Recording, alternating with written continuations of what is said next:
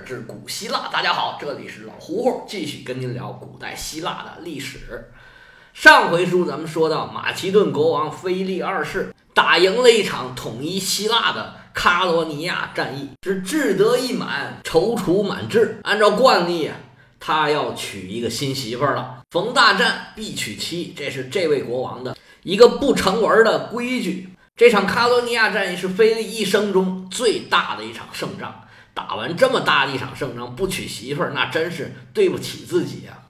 不过要娶新王后，就得先废了旧王后。他废的这个旧王后啊，就是他长子亚历山大的亲生母亲奥林匹亚斯。上回书咱们介绍了一下奥林匹亚斯，她的经历啊，她的得名，以及她跟丈夫菲利啊是逐渐的越来越疏远了。至于她跟菲利为什么会逐渐疏远，这个呢众说纷纭。比较主流的说法呀，是这位王后啊宗教信仰跟希腊人不一样，跟马其顿人也不一样，她还是信他们那个摩罗西安的异端宗教。从希腊人的角度来看，是异端宗教。这个宗教里边啊特别崇拜蛇，所以他在宫里面养了好多蛇。而且腓力二世自打登基以来是东挡西杀，南征北战。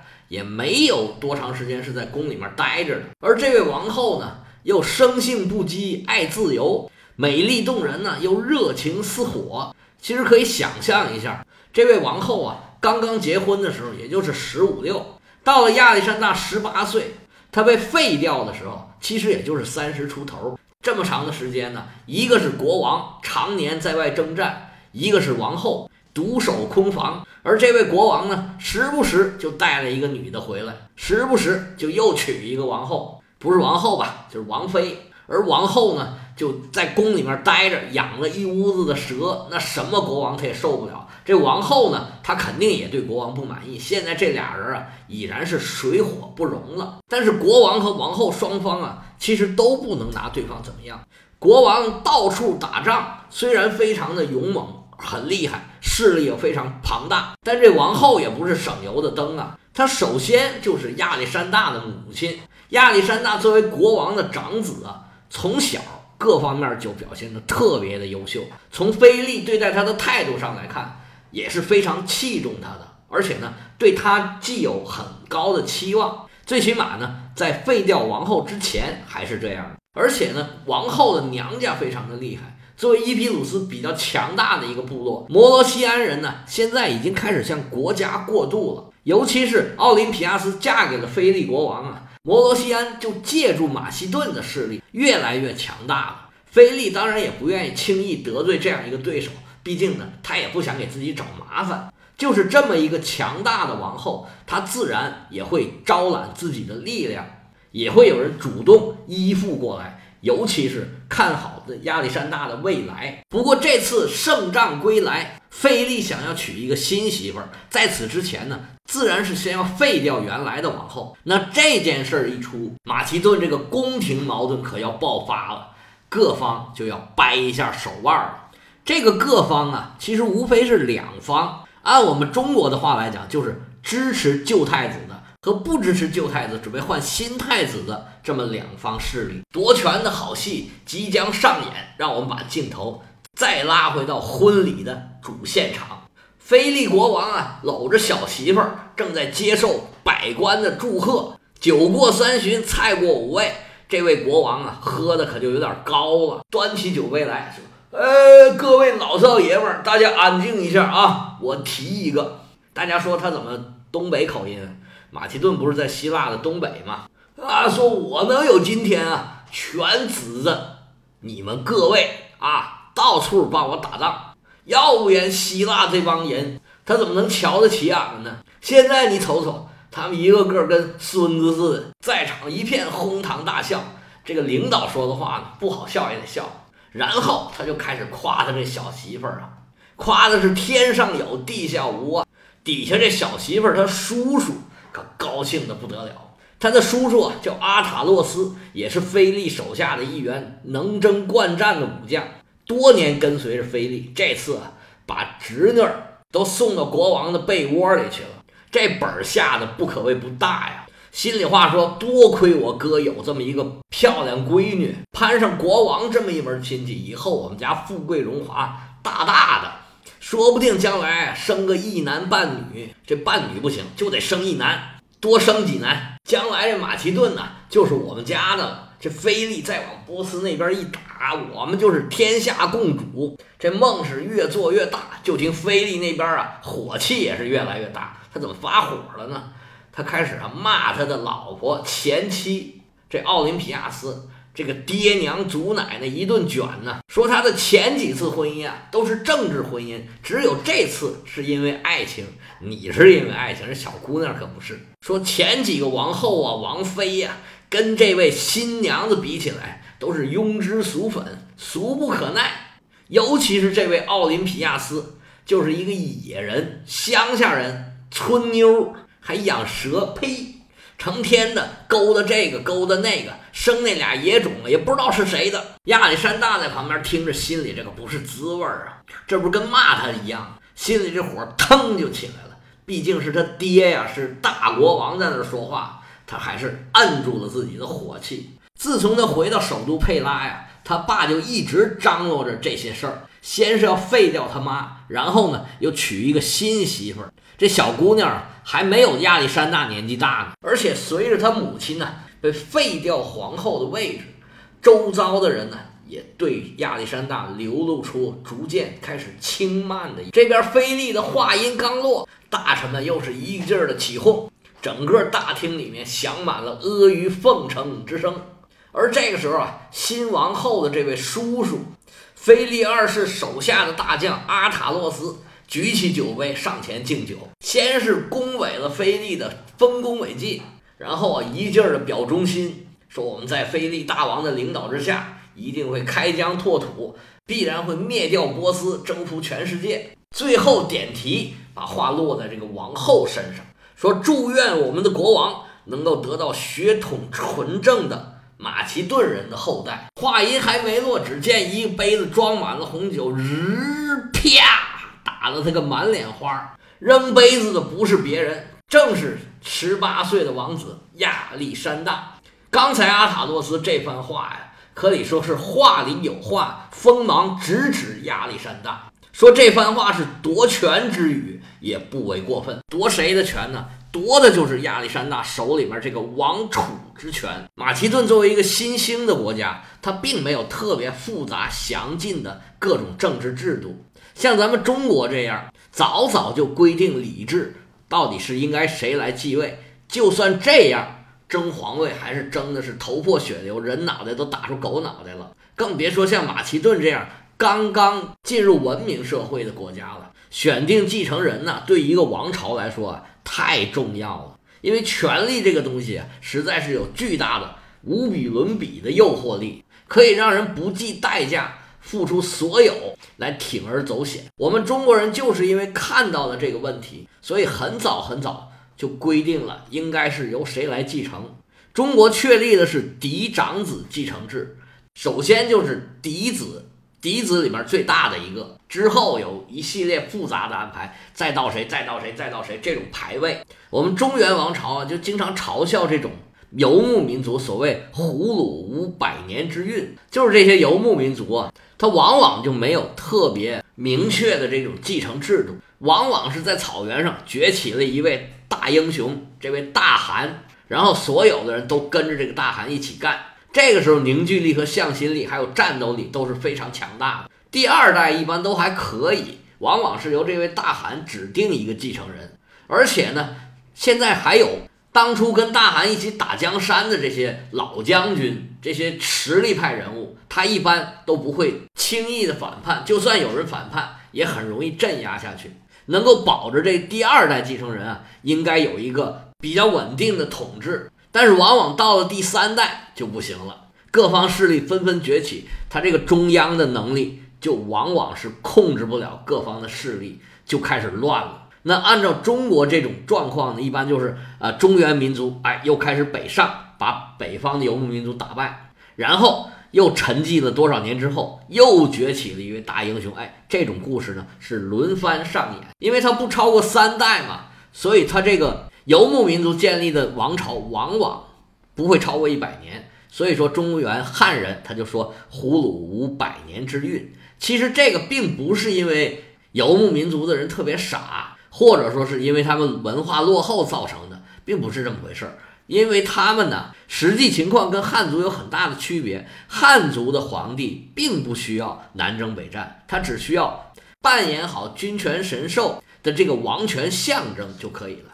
具体的工作呀，自有文官集团帮他给搞定了。所以这个继承人啊，哪怕是个婴儿都没关系，只要他德位正，所有人都承认这件事儿就可以了。那么谁敢反抗，天下就会一起来打反抗的这个人。所谓六师夷之，而游牧民族就不行了。他的领袖啊，必须是一个成年人，哪怕你不是一个大英雄，特别能打仗，但是你最起码也能带领着各方的势力，有战斗的能力。跟中原王朝这种很明确的父死子继的这种继承制不一样，这个游牧民族往往使用这种兄终弟及的制度，而且游牧民族呢，经常是小儿子看家。把继承权传给最小的一个儿子，不过这个也并不太明确。我们再说回来，这时候这亚历山大是明显的感觉到自己的位置受到了威胁，而且这阿塔洛斯啊话里话外带出来了，说他不是马其顿人的纯种的孩子。搁以前呢，这伊皮鲁斯啊对马其顿来说是个外国，尤其呢还是个野蛮民族，对他们来说是不太开化的地区。刚才菲利刚说他妈。生性放荡，不守妇道，就是怀疑亚历山大不是他儿子。这边这阿塔洛斯马上就说：“我们要一个纯种的马其顿孩子，因为他侄女是纯种的马其顿人嘛。”听了这话，这亚历山大怎么可能再忍得下去呢？是怒从心头起，恶向胆边生，拿起手里边这个装满红酒的酒杯，啪就扔过去了。这阿塔鲁斯挨了一下，虽然没受什么致命的伤，但是这场面实在是太尴尬了。如此大喜的日子闹成这样，这阿塔洛斯不知道怎么办好了。最生气的还不是他，最生气的是亚历山大他爸爸，心说：“好小子，我结婚大喜的日子，你敢砸我的场子！”厉声断喝：“小畜生，还不给将军道歉！”国王的宴会上出现这种场景，尤其还是他大喜的日子，所有人都不敢出声了，场面一下子就唰的静下来了。所有人都看着这爷俩，但见亚历山大站起身形，不慌不忙，两只眼睛紧盯着他父亲，一句话也没说，转身摆摆手走了。跟他一起来的几个小兄弟尾随而去。大家到了院子里面，解开马匹，扬鞭策马，是扬长而去。剩下老国王在这儿捏呆呆的发愣。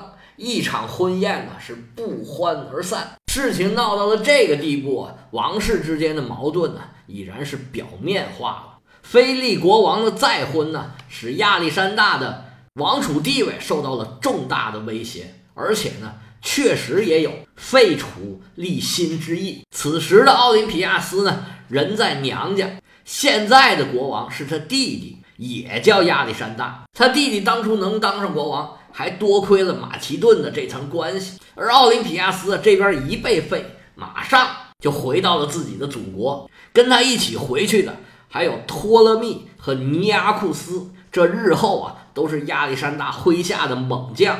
此时啊，他在摩罗西安是冷眼旁观，看着宫廷里面的政治斗争，随时准备再插上一脚。而亚历山大当时在婚宴上大闹一场之后啊，没有在首都待着。带着自己的伙伴骑兵啊，来到了伊利里亚。此时的菲利啊，应该还没有下定最后的决心要废长立幼。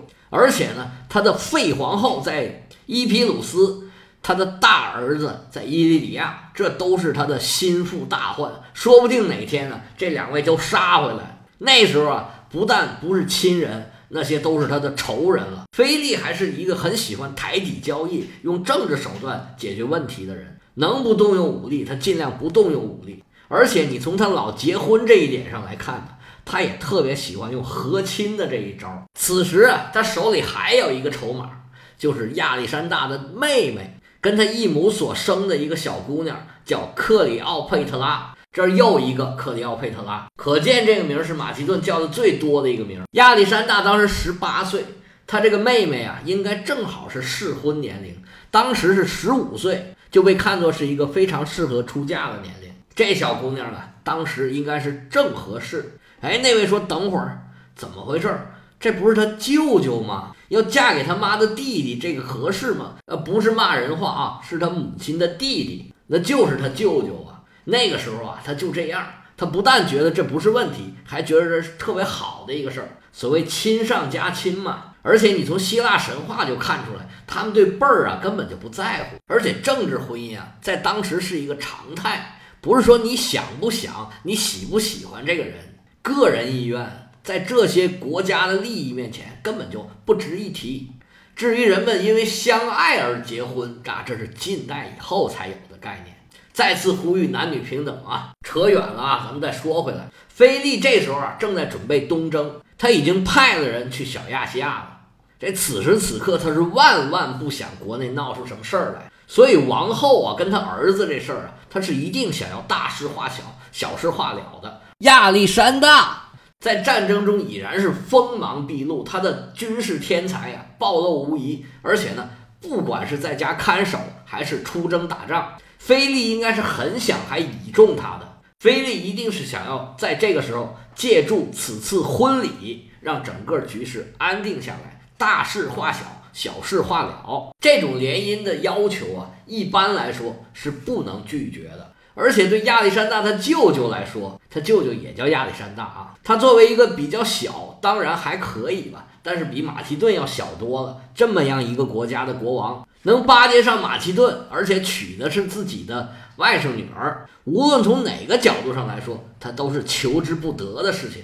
至于自己的姐姐，只能暂时搁到一边去了。就这样，刚刚结束了一场国王的婚礼，又来了一场公主的婚礼。那么大喜的日子，自然呢，作为新娘的哥哥和新娘的母亲，他们这两位啊，都回到了佩拉。婚礼自然是大操大办，办的是风风光光。然而几位主要的当事人心里面都不见得是那么高兴。对菲利来说，这场婚礼本来就是他安排的一场政治联姻，目的就是要稳定伊比鲁斯的局势，还有一个就是要剪除他前妻的这个羽翼。省了以后，他跳出来作妖。如果不是这场婚礼，他肯定在他弟弟旁边啊说三道四。如果将来他大儿子有意谋反，他的舅舅必然是一个强援呢。现在他把女儿嫁给他舅舅，等于说把他的对手拉到自己的这一边来了。那他以后啊就没有什么后顾之忧了。他儿子就算联系伊利里亚的蛮族单打独斗啊，他也比较好对付。不过俩人这关系啊，一旦撕裂。就很难弥合，有了上次在自己婚宴上撕破脸的这个记忆啊，现在菲利看他这大儿子怎么看怎么别扭。而对奥林匹亚斯来说，他本来呀离婚就等于说被人抛弃了，还要把自己的亲女儿嫁给自己的弟弟，等于说是双重受辱。而且呢，将来他这弟弟也指望不上，他现在唯一的希望就在他儿子身上，而他这儿子现在就更别扭。对于一个王储来说，他最大的烦恼无异于说自己已经不是王储了。父亲想要废长立幼，已经不是一天两天了。上次已经闹得很别扭，自己一母所生的亲妹妹想要出嫁，他不得不回来，但是心里啊一直是不痛快。不管其他人是怎么想的，婚宴还是照常举行了，还跟上次一样，所有的上流社会是济济一堂，比上次人还多，还多了好多外国人。觥筹交错，灯红酒绿，一番支应之后，不出意外的，大家喝的都越来越大了。这菲利跟亚历山大王子又吵起来了，双方吵的是越来越凶。菲利国王是面红耳赤，越说声音越大，也不管这什么场合了。这亚历山大也不示弱，毫不相让。他们吵架的原因啊，无外乎还是这个原因。搭着点酒劲儿，就见菲利血贯瞳仁，苍啷啷就把宝剑抽出来，嘴里骂着：“小兔崽子，我杀了你！”只见他一步分作两步，拿着宝剑就往亚历山大身边凑。本来这腿脚就不利索，搭着喝了点酒，咕咚一下就摔到地下。亚历山大是微微的冷笑啊，老东西呀，你还想横扫亚细亚呢？你连个桌子都迈不过来呀！叫一声兄弟们，咱们走，转身离席，扬长而去。这父子闹到这个份上，会有什么故事发生呢？欲知后事如何，且听下回分解。